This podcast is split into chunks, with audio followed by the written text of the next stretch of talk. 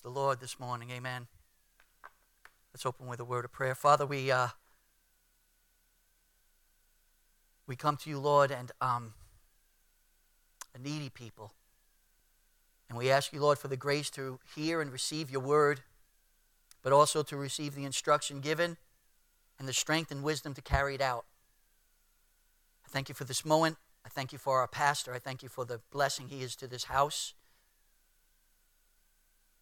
how he served and how he has endured uh, these many years here faithfully, Lord. We ask a special blessing upon his home and upon his family, Lord.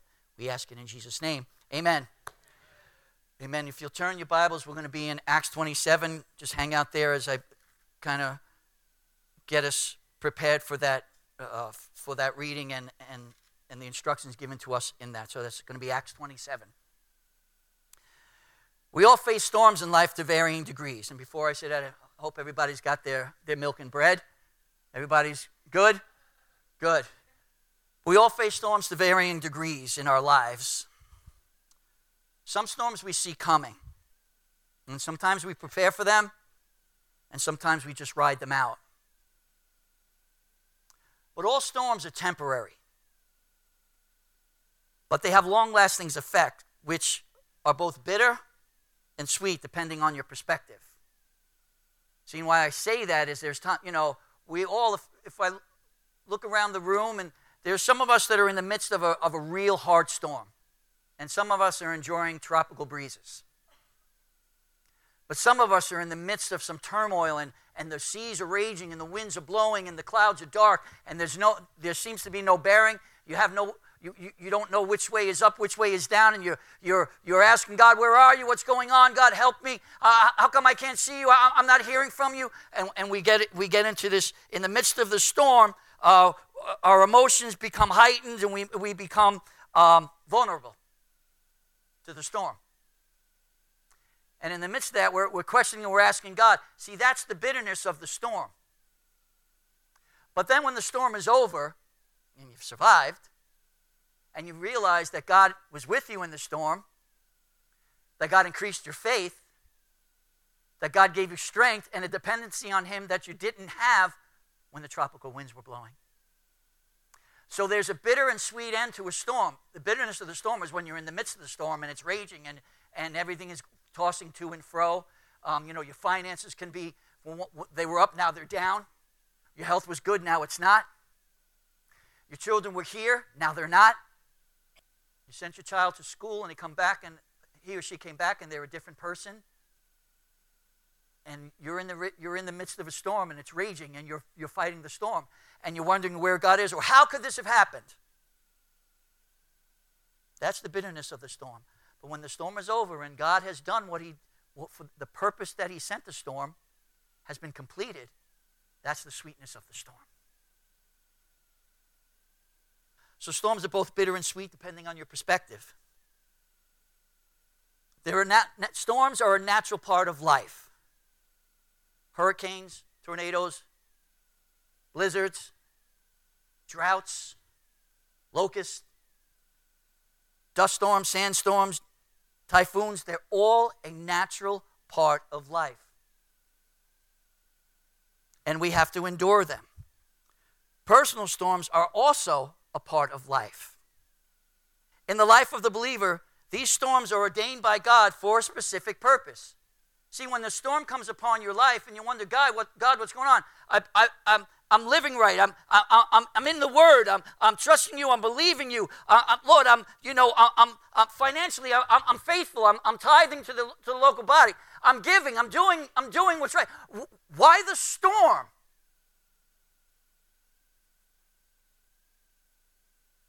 Storms are, are a natural part of life, and times they are God ordained. Some storms we go into because of our own stupidity. Amen? You know, we swipe the card too many times, or uh, we're beholden to Amazon way too much. And then we're, oh, we, well, we look at our bank account kind of put it on on uh, on my my Facebook page this morning when I said, Alexa, check my bank account, see what Apple products I can buy. And Alexa re- responds and says, apple juice. But understand, when, when we, we cause our own storms, but there are times when God causes a storm and there's a purpose for the storm, and the purpose for the storm is kind of twofold. One, it's to refocus our attention on God. See, sometimes when things are going well, and we're in that right relationship with God and we're doing the right things, we kind of get like, we kind of cruise. I got this, God. Yeah, you know, hang out, go golf. I'm, I'm, I'm, do you hear it? I, I'm all right. And it's when we become complacent, it's when we become lazy, when we get a little too relaxed, God says, Here comes a storm. And the storm is meant for us to refocus on God. The storm is meant to strengthen our faith, our obedience, and our willingness to do kingdom business, not our own business. Recent events that have transpired in our nation have put us all together facing the same storm. And that's a good thing. See, if, on, if there's one person out here and they're facing a, a fierce storm, and, and then there's another person on this side of the aisle and they have the trade winds, we're both not on the same boat. You're on the minnow, and I'm on Norwegian Cruise Line. We're both on two different boats. But now we're all on the same boat because the storm that is in our nation right now has caused us all to, uh, caused us all to ride in the same storm and in the same boat. COVID 19 it's caused us all to ride in the same boat.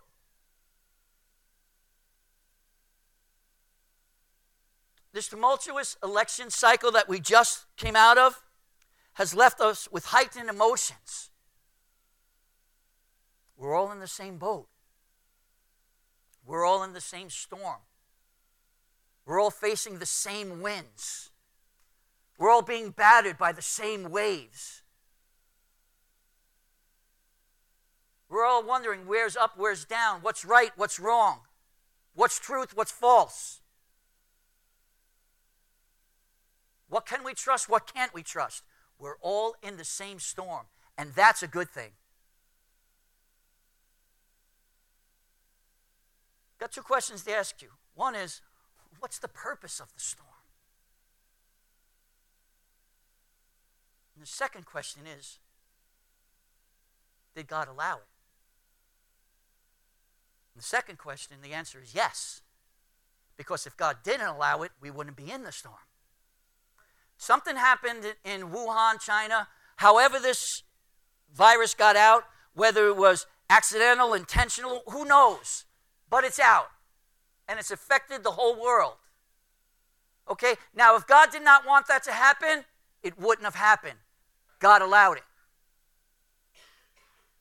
You're going to say, well, the devil did it. The devil can't go anywhere near anything. He has to ask God for permission to inflict a nation, to even inflict the world. God allowed it. This tumultuous, this tumultuous election cycle, God allowed it. He gave the will of the people. We have free will. God gave each and every one of us free will. And so here we are, through our through the tossing and turning and everything, and our emotions heightened, we're all in the storm and we're all in it together. Clinical psychologist Jordan Peterson asked this question do you want your children strong or do you want your children safe? See, if you want your children safe, then you have to be their strength. You have to provide for them. You have to provide for them an atmosphere and an environment where nothing hurts them. Their emotions don't get hurt. Physical bodies don't get hurt. You, you've provided for, you basically wrap them in bubble wrap Put pillows along their path to make sure they don't even fall and scrape their knee. You want to keep them safe. Now, if you want to keep your children strong, well, then you allow them to make mistakes, you allow them to fail, you allow them to be pushed around. I'm going to tell you a story. When I was young, I grew up in two foster homes. The first foster home I was in, I was in from age one to age six. Then I went to another foster home from six until, until they passed away. They were a great family, loved them dearly. They were awesome. And um, in this in this home, my mom used to every I used to come home from school. and My mom would send me to the store, and I would be like, "Didn't don't we, didn't we go shopping? Don't we have everything?" But my mom would she would say, "I need you to go to the store. I need you to get bread. I need you to get milk. I need you to get this. I need you to get that." Just these little things. And um, she used to always have to write it down because even if she told me to get one thing, by the time I got from our house to the corner, I forgot what it was I was supposed to get. So she used to have to write a note. So anyway, um, I was coming home from the store, and all of a sudden, these boys surround me, and they start pushing me, boom, boom, back and forth, pushing me, pushing me, pushing me. And I never experienced anything like that before. This was all new to me. So my eyes were big, and I'm under attack you know, not a vicious attack. They're not beating, they're just, they're being boys. And they're pushing me. And, and, and they're trying to see what my response is going to be. And I, I, my first response was fear. I never, this never happened to me before. My eyes get big, and I'm holding on to the grocery bags, and I'm trying to get home. Well, when I got within some sort of distance from my house, my mother opened the door, and she said to me, Put down the bag and fight. Now, some of you mothers' eyes just got real big. You want your children safe. My mother said, Put down the bag and fight. Now, I feel even more unsafe. My eyes even bigger. That was not the instruction I was expecting. Then my mother says it again Put down the bag and fight. The third instruction to my mother was put down the bag and fight or don't come home. She gets in the door and she shuts the door. No, there you go. You want your children safe. My mother, let me tell you, I'm going to tell you what, my, what kind of mother my mother was. My mother was a sergeant in the army during World War II. She stormed the beaches of Normandy by herself, swimming with the gun in her teeth. She cleared the way for the rest of the, the rest of the, uh, for, for Ike.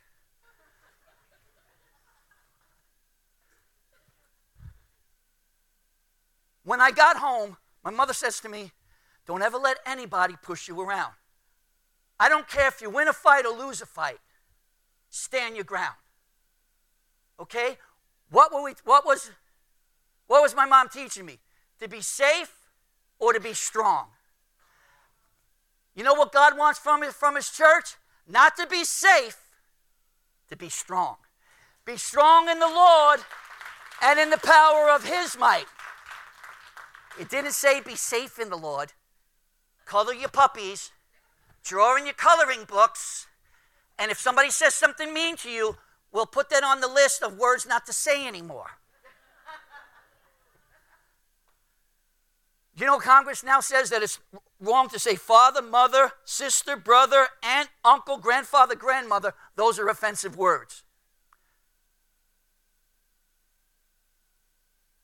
Okay, guess what they want? They want to build safe places. See, we send our children to college, and our children now are taught that if that word offends you, well, then you need a safe space.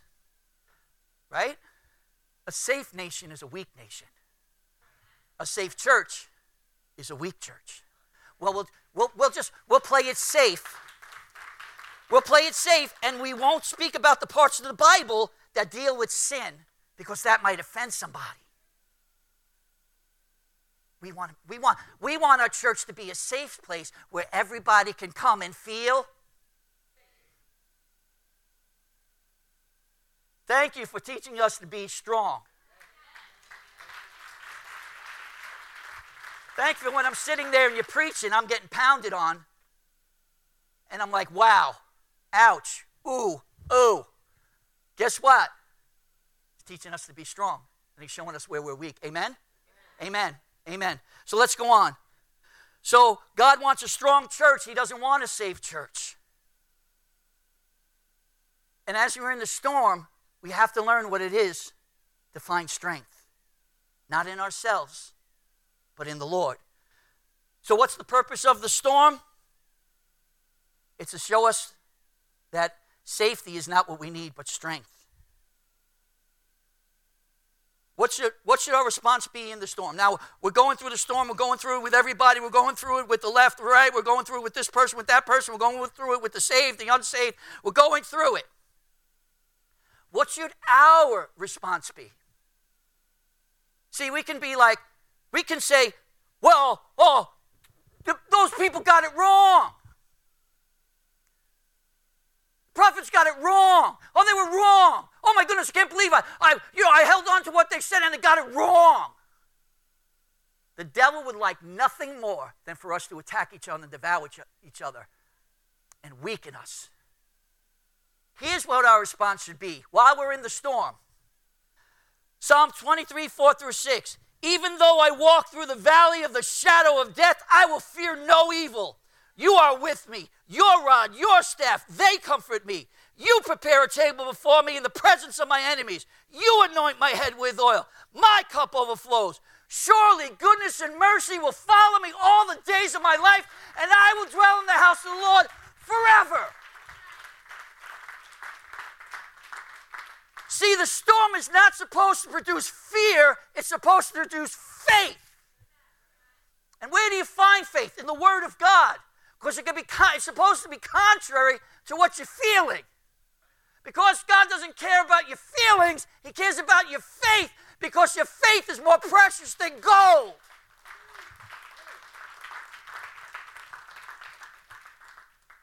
So when you feel overwhelmed, when your emotions are in height, and when you feel like getting them, your spirit is wrong.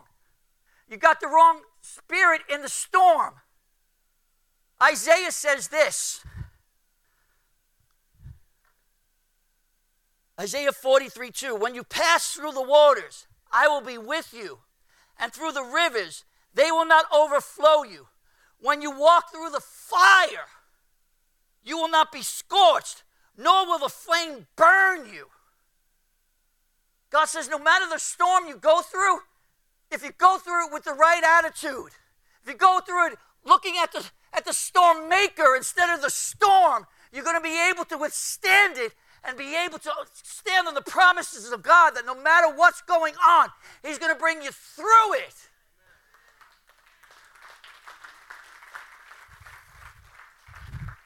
So there's a purpose to the storm, and it's to increase our faith. Give me a minute. I know. Is there a defibrillator in the house? Let me get a little water. I, am sorry, I'm, I'm passionate about this.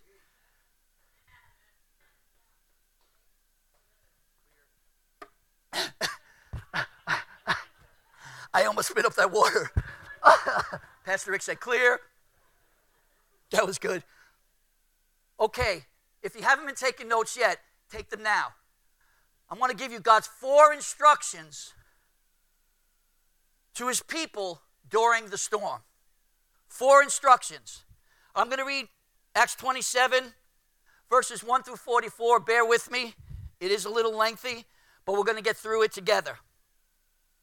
When it was decided that we would sail for Italy, that's a great place to sail. They proceeded to deliver Paul and some other prisoners to the centurion of the Augustan cohort named Julius. And embarking on an Adramyttian ship, which was about to sail to the regions along the coast of Asia, we put out to sea accompanied by Aristarchus, a Macedonian of Thessalonica. The next day, we put in at Sidon, and Julius treated Paul with consideration and allowed him to go to his friends and receive care. From there, we put out to sea and sailed under the shelter of Cyprus because the winds were contrary. When we had sailed through the sea along the coast of Cilicia and Pamphylia, we landed in Myra, in Cilicia. There, the centurion found an Alexandrian ship sailing for Italy, and he put us aboard it. When we had sailed slowly for many for a good many days, and with difficulty we, we arrived off Cnidus. Since the wind did not permit us to go farther, we sailed under the shelter of Crete off of Salmone. And with difficulty, sailing past it, we came to a place called Fair Havens, near which was the city of Lasea. When considerable time had passed and the voyage was now dangerous, since were, the fast was already over, Paul began to admonish them. And he said to them, Men, I perceive that the voyage will certainly be with damage of great loss, not only of the cargo and the ship, but also our lives. But the centurion was more persuaded by the pilot and the captain of the ship than by what, what was being said by Paul. Because the harbor was not suitable for wintering, the majority reached a decision to put out to sea from there if somehow they can reach Phoenix, a harbor of Crete, facing southwest and northwest, and spending the winter there. When a moderate south wind came up, supposing that they had attained their purpose, they weighed anchor and began sailing along Crete, close, close inshore. But before very long, there rushed down from the land a violent wind called the Euraquilo. And when the ship was caught in it and could not face the wind, we gave way to it and let ourselves be driven along, running under the shelter of a small island called Clauda, where we, we were scarcely able to get the ship's boat under control. After they had hoisted it up, they used supporting cables in undergirding the ship and fearing that they might run aground on the shallows of Syrtis. They, they let down the sea anchor and in this way let themselves be driven along. The next day, as we were being violently storm tossed, they began to jettison the cargo. And the third day, they threw the ship's tackle overboard with their own hands. Since neither sun nor stars appeared for many days, and no small storm was assailing us, from then on, all hope of being saved was gradually abandoned. When they had gone a long time without food, then Paul stood up in their midst and said, Men, you ought to have followed my advice and not to have set sail for Crete and incurred this damage and loss. Yet now I urge you to keep, keep up your courage, for there will be no loss of life among you, but only of the ship. For this very night, an angel of the God to whom I belong belong to, saying, Do not be afraid, Paul. You must stand before Caesar, and behold, God has granted you all those who are sailing with you. Therefore, keep up your courage, men, for I believe God that it will turn out exactly as I have been told. But we must run aground on, on a certain island. But when the 14th night came, and we were being driven about in the Adriatic Sea, about midnight, the sailors began to surmise that they were approaching some land. They took soundings and found it to be 20 fathoms. And a little farther, they took another sounding and found it to be 15 fathoms. Fearing that we might run aground somewhere on the rocks, they cast four anchors from the stern and wished for daybreak. But the ship, but the ship ha- had let down. Let me try this again. Uh, but the ship had let down the ship's boat uh, into the sea on the pretense of intending to lay out anchors from the bow. Paul said to the centurion and to the soldiers, Unless these men remain in the ship, you yourselves cannot be saved. Then the soldiers cut away the ropes of the ship boat and let it fall away. Until the day was about to dawn, Paul was encouraging them to take some food, saying, Today is the 14th day that you have been constantly watching and going without eating, having taken nothing. Therefore, I encourage you to take some food, for this is for your preservation. For not a hair on the head of any of you will, be, will perish. Having said this, he took bread and gave thanks to God in the presence of all, and he broke it, and he began to eat. All of them were encouraged, and they themselves also took food. All of us in the ship were 276 persons. When they had eaten enough, they began to lighten the ship by throwing out the weed into the sea. When, when day came, they could not recognize the land, but they did observe a bay with a beach, and they resolved to drive the ship onto it if they could. After casting off the anchors, they left them in the sea, while at the same time they were loosening the ropes of the rudders and hoisting the foresail to the wind. They were heading for the beach, but striking a reef where two seas met, they ran the vessel aground, and the prow struck fast and remained immovable, but the stern began to be broken up by the force of the waves. The soldiers' plan was to kill the prisoners so that none of them would swim away and escape. But the centurion, wanting to bring Paul safely through, kept them from their intentions and commanded that those who could swim should jump overboard first and get to land, and the rest should follow on some planks and others and on various other things from the ship. And so it happened that they were all brought to safely. They were all brought safely to land. Now we see here that Paul is in a, a storm, a prolonged storm for two weeks. How many of you can say we're in a prolonged storm? We had no idea when 2020 hit that we would be in this storm this long or that it would grow in intensity. But it has. And it will continue to grow in intensity. So let's see what are the four instructions that God wants to give to his people during this storm. Instruction number one don't abandon those who refuse to hear your voice.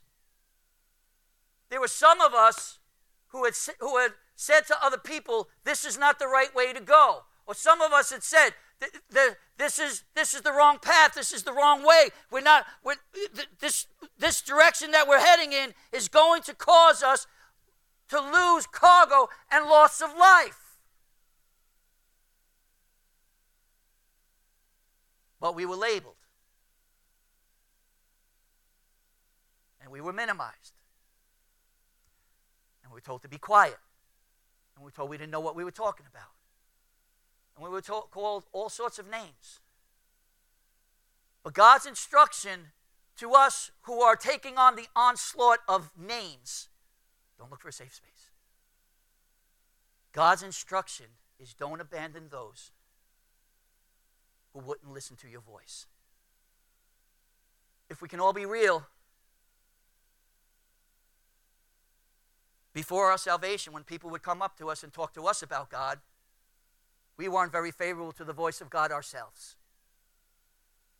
Wasn't like, you know, somebody came to us the first time and told us about salvation, we're like, yeah, like, we looked at them as though they were religious nuts, flakes, fruitcakes, all the things we can, we can slander them with and name them radicals, right? Religious nuts, fruits, flakes, you know, all of the things that they, okay? But somewhere along the line, God sent someone and we actually heard because we got to a place we were desperate enough for something real, and we, we were able to hear the voice of God telling us about salvation, and we accepted it. Now, if God didn't abandon us when we wouldn't listen to Him, God doesn't expect us to abandon those who will not listen to us. Amen? Amen. Amen. We can't, we can't be putting names on other people just because they put names on us. We have to be of a different spirit. We have to weather the storm and we have to be able to have compassion. We have to be able to show strength. We have to be able to show le- leadership. We have to be able to weather the storm in strength and not attack those that are attacking us. And so, do not abandon those who refuse to hear your voice. That's, that's from verses 10 through 13. So if you're taking notes, and please, that's you can go back and see that. Our example is Joseph, who did not abandon his brothers, though they had wronged him severely. Genesis 15, Genesis 50, verse 19 through 20. But Joseph said to them, Do not be afraid, for am I in God's place?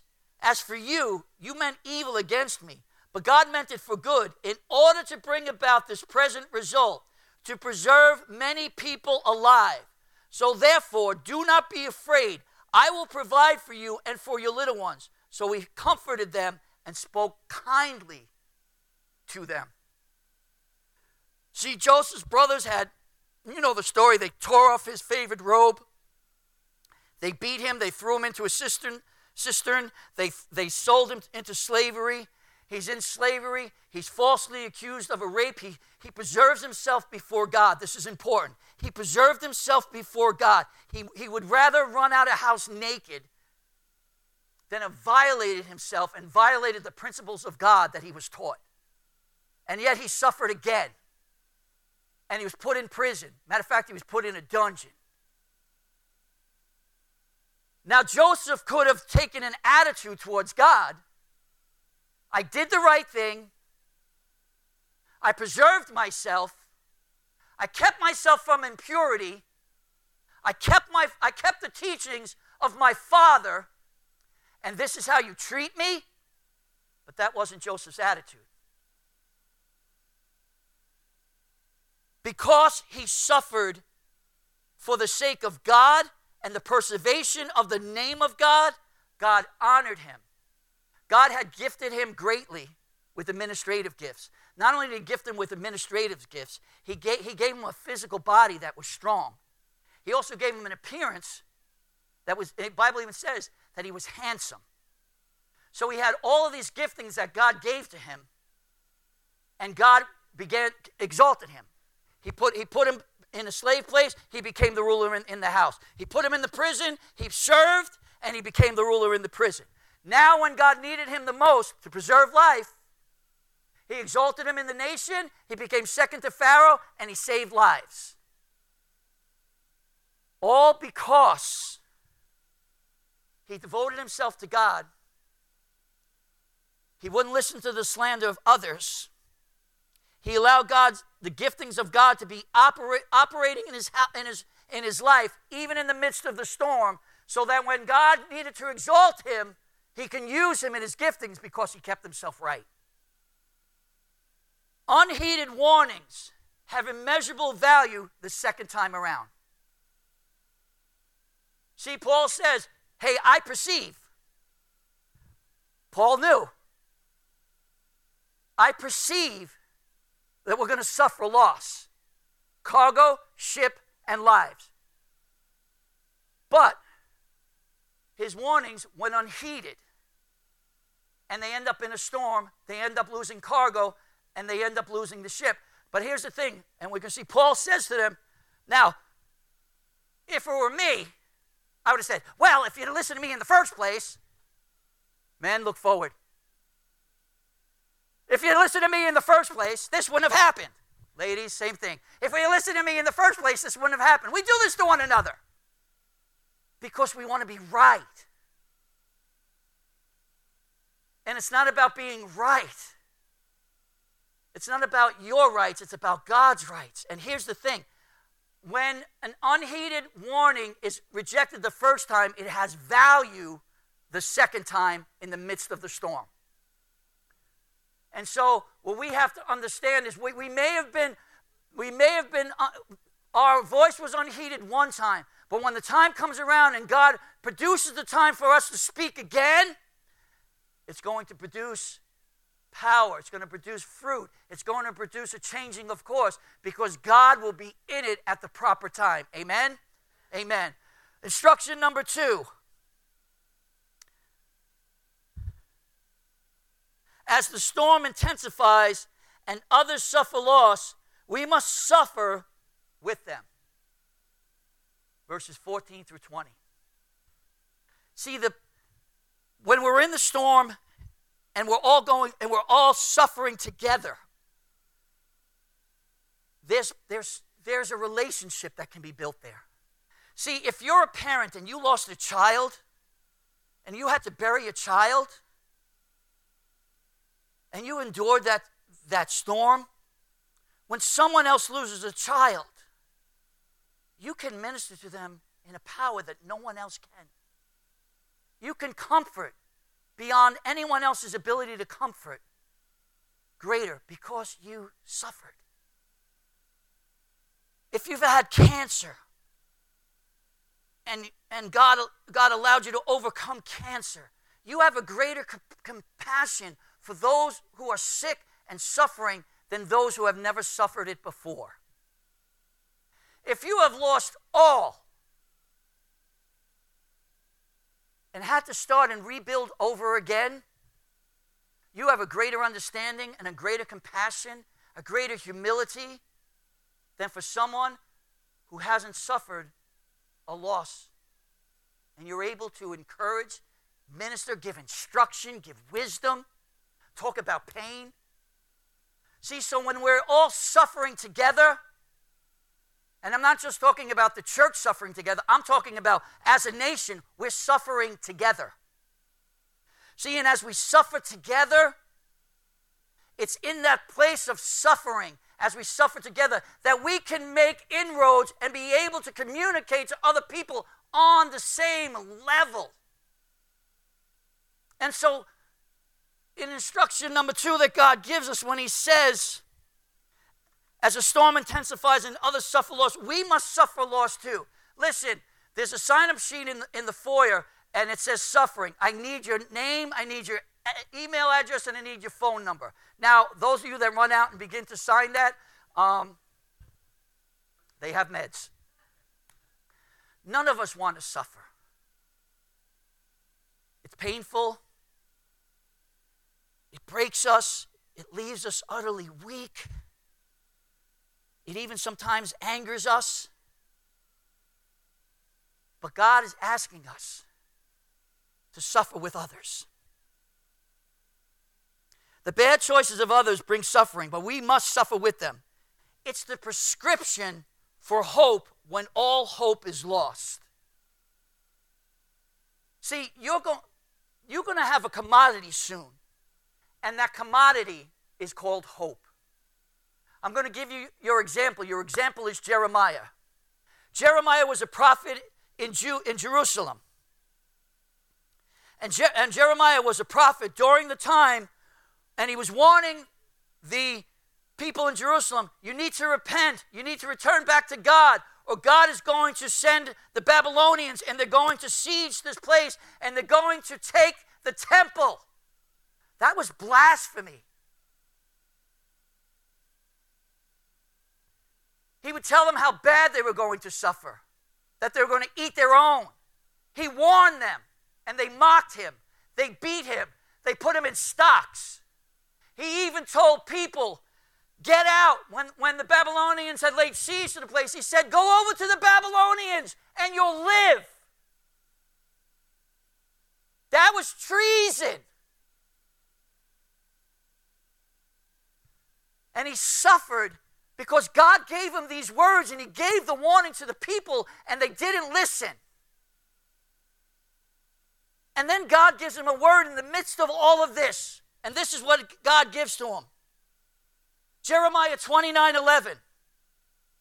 For I know the plans I have for you, declares the Lord. Plans to prosper you, not to harm you.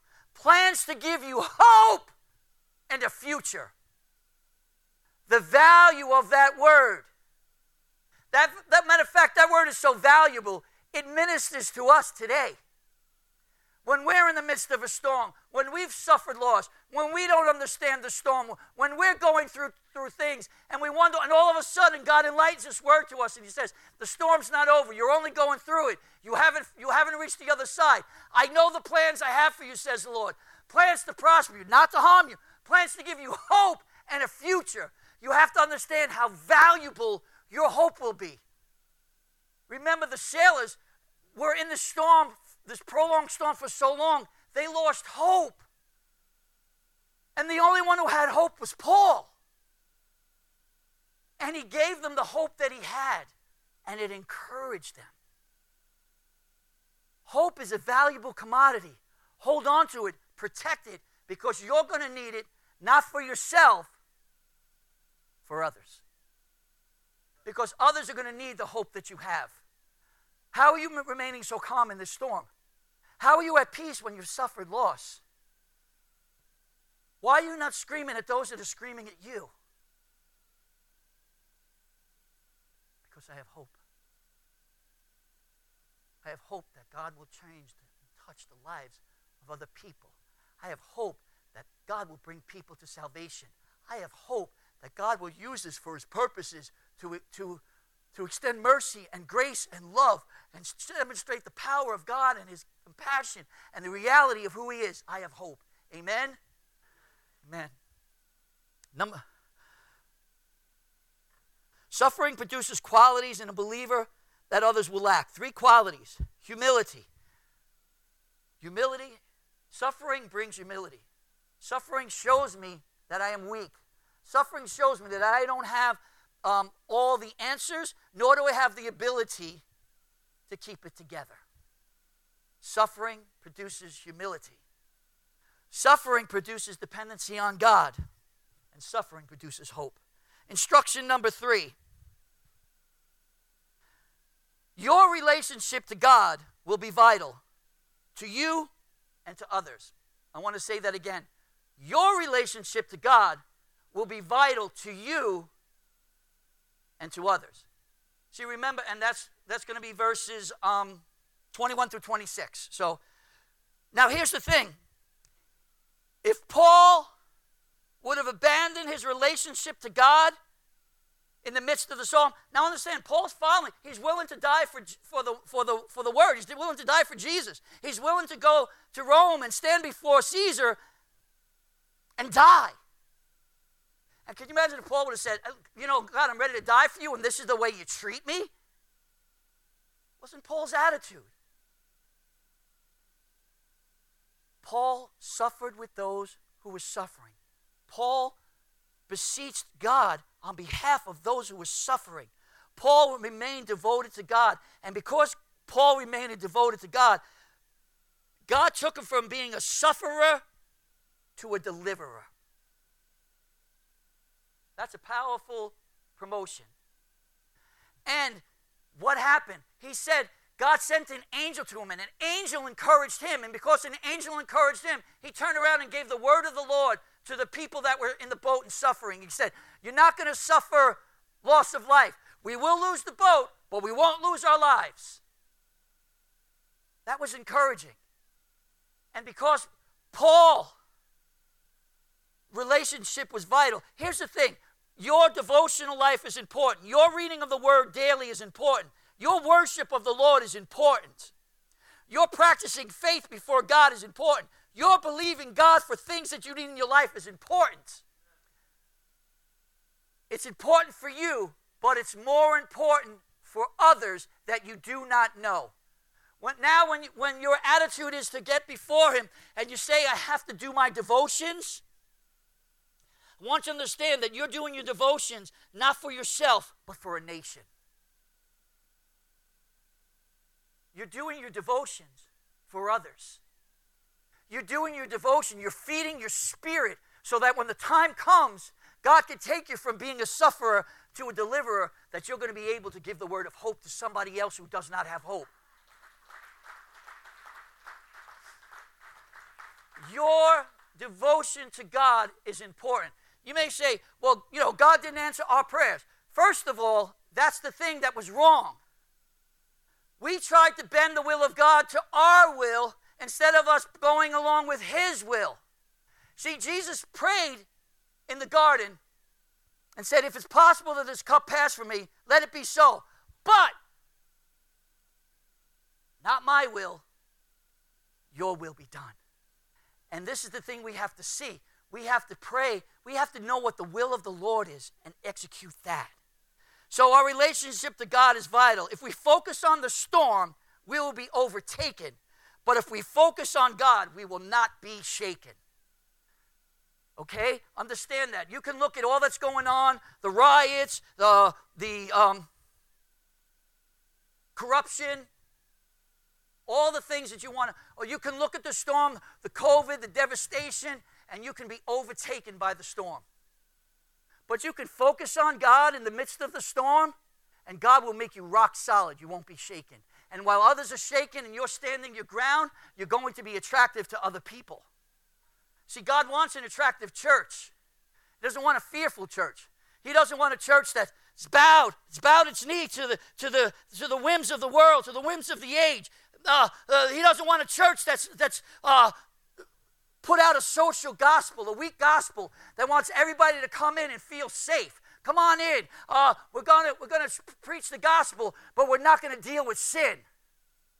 He's not looking for a church that hangs out a rainbow flag on its outside and has given up. He's looking for a church that's going to stand in the midst of the storm and hold on to the principles of God.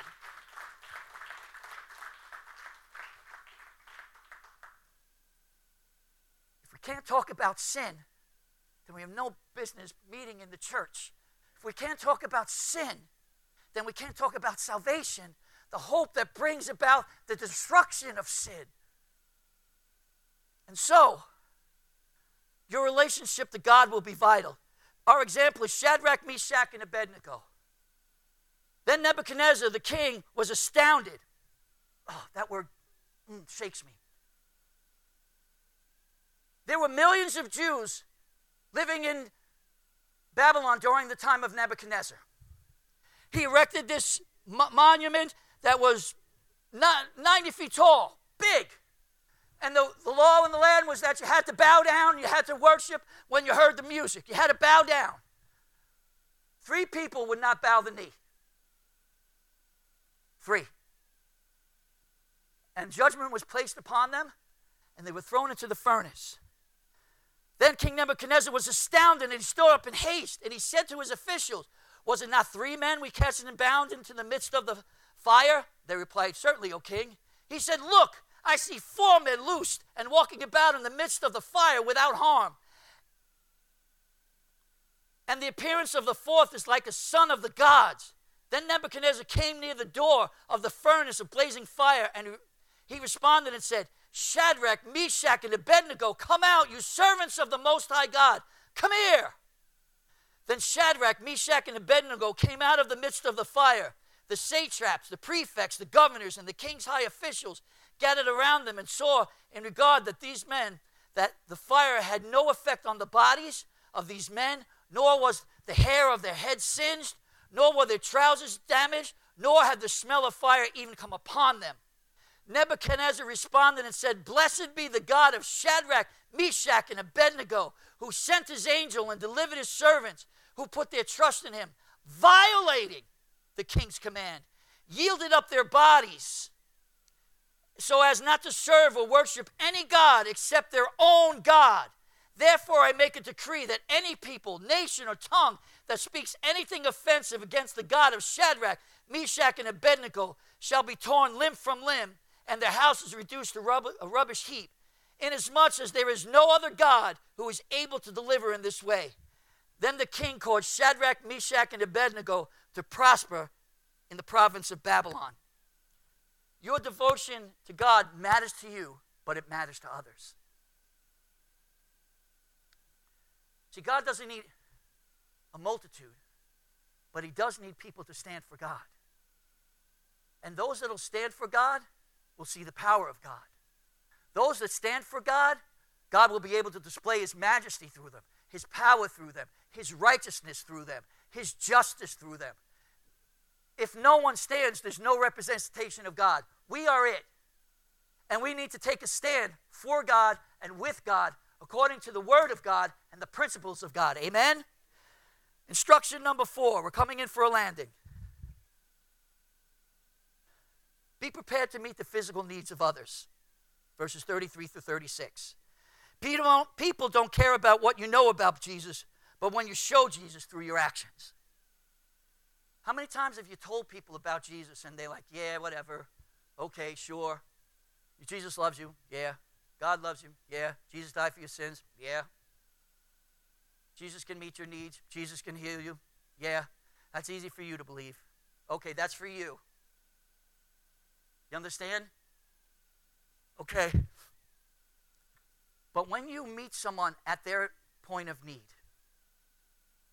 then you're showing Jesus who Jesus truly is. I'll say this before and I'm going to say it again. The storm is going to rage. How many people can, can look and perceive that there's going to be a lot of loss of jobs? Right? You know, it, it, it looks like that's the way it's heading. Okay. It's going to head that way. People are going to suffer. We need to suffer with them. But also, we need to be able to meet the needs of others so that we can share Jesus Christ. You can't say to somebody, eat, drink, be well fed and merry, when they can't eat, drink, and they aren't merry. But when you can meet the needs of others, and this I say this and I say it again, we need to, when we're shopping for food, we need to think of others and set aside uh, some part of the budget or you know bring the budget to the storehouse and we need to build up our food pantry. Because if we're going to be the church of god if we're going to be the church of god and of jesus christ in the world we need to be able to meet the physical needs of others. Amen? Because when you meet the, spirit, the physical needs of others guess what? You can meet their spiritual needs as well. And so we have to see this. What's our example? Jesus christ. The feeding of the 4,000. Departing from there, Jesus went along by the Sea of Galilee. And having gone up on the, on the mountain, he was sitting there, and large crowds came to him, bringing with them those who were lame, crippled, blind, mute, and many others. And he laid and they laid them down at his feet, and he healed them. So the crowd marveled as they saw the mute speaking, the crippled restored, the lame walking, and the blind seeing, and they glorified the God of Israel. And Jesus called his disciples to him and said, I feel compassion for the people because they have remained with me now three days and have nothing to eat.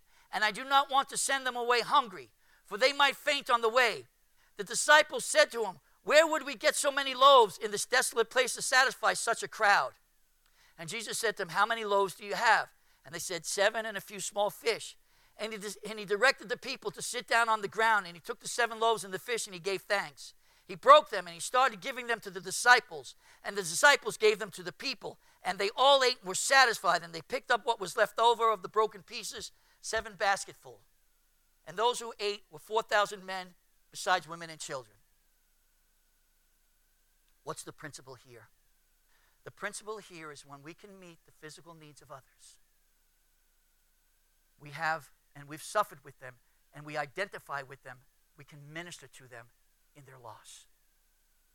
We could take them from a place where they feel humility and we can encourage them. Chin up, stand strong. God loves you, God's with you. And, and the thing is, is they'll be open. It's in that place that we have to understand that we need to be able, we need to be prepared to meet the physical needs of others. We must allow God to elevate us from sufferers in the storm to deliverers in the storm. We need to be the people that are strong and that are, that are able to operate in a storm in a place of offering need to people in a time of need. Lastly, I want to give you the basic instructions for this storm. And it's found in Second Chronicles 7:14. You know, we all know a flight attendant's instruction. Those are the exit, the belt, the mask, and then the flotation device. Listen, if I've been sitting on a flotation device for three hours and a plane crashes, I doubt that thing is going to be able to float. But all the more, these are the instructions given to us. And how many times do we just poo-poo them?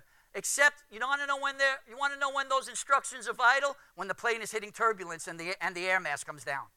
All of a sudden the instruction's really vital. Or when there's when the plane is rocking, or maybe it's spinning out of control. Next thing you know, the flight attendant's instructions are very important. Matter of fact, they're vital. And God has some vital instructions for the church in this storm. And here it is, Second Chronicles 7:14. If my people who are called by my name will humble themselves, pray, seek my face, turn from their wicked ways, then will I hear from heaven forgive their sin, and heal their land. Let me tell you something. The fate of the nation does not rest in Washington, D.C., it rests with us.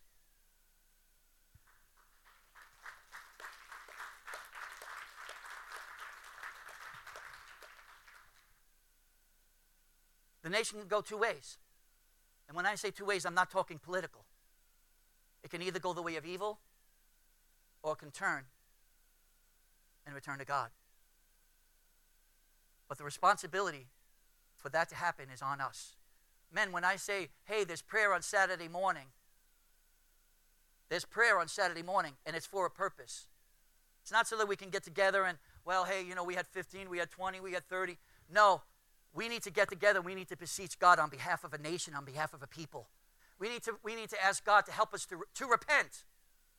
Repentance sounds nice, but it's really hard to do because it takes humility. And we need to, we need to be able to operate and understand and get, get instructions from God on what we're supposed to do as men and as people. So the responsibility of future of this nation rests in our hand. God promises to heal the land, but there is a prerequisite.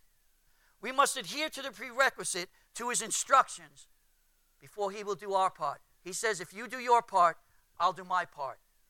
We can partner with God. We can partner with God, and God will heal the land. He promises. But we have to partner with him and do our part. We have to pray. We have to seek his face. We have to turn from our wicked ways.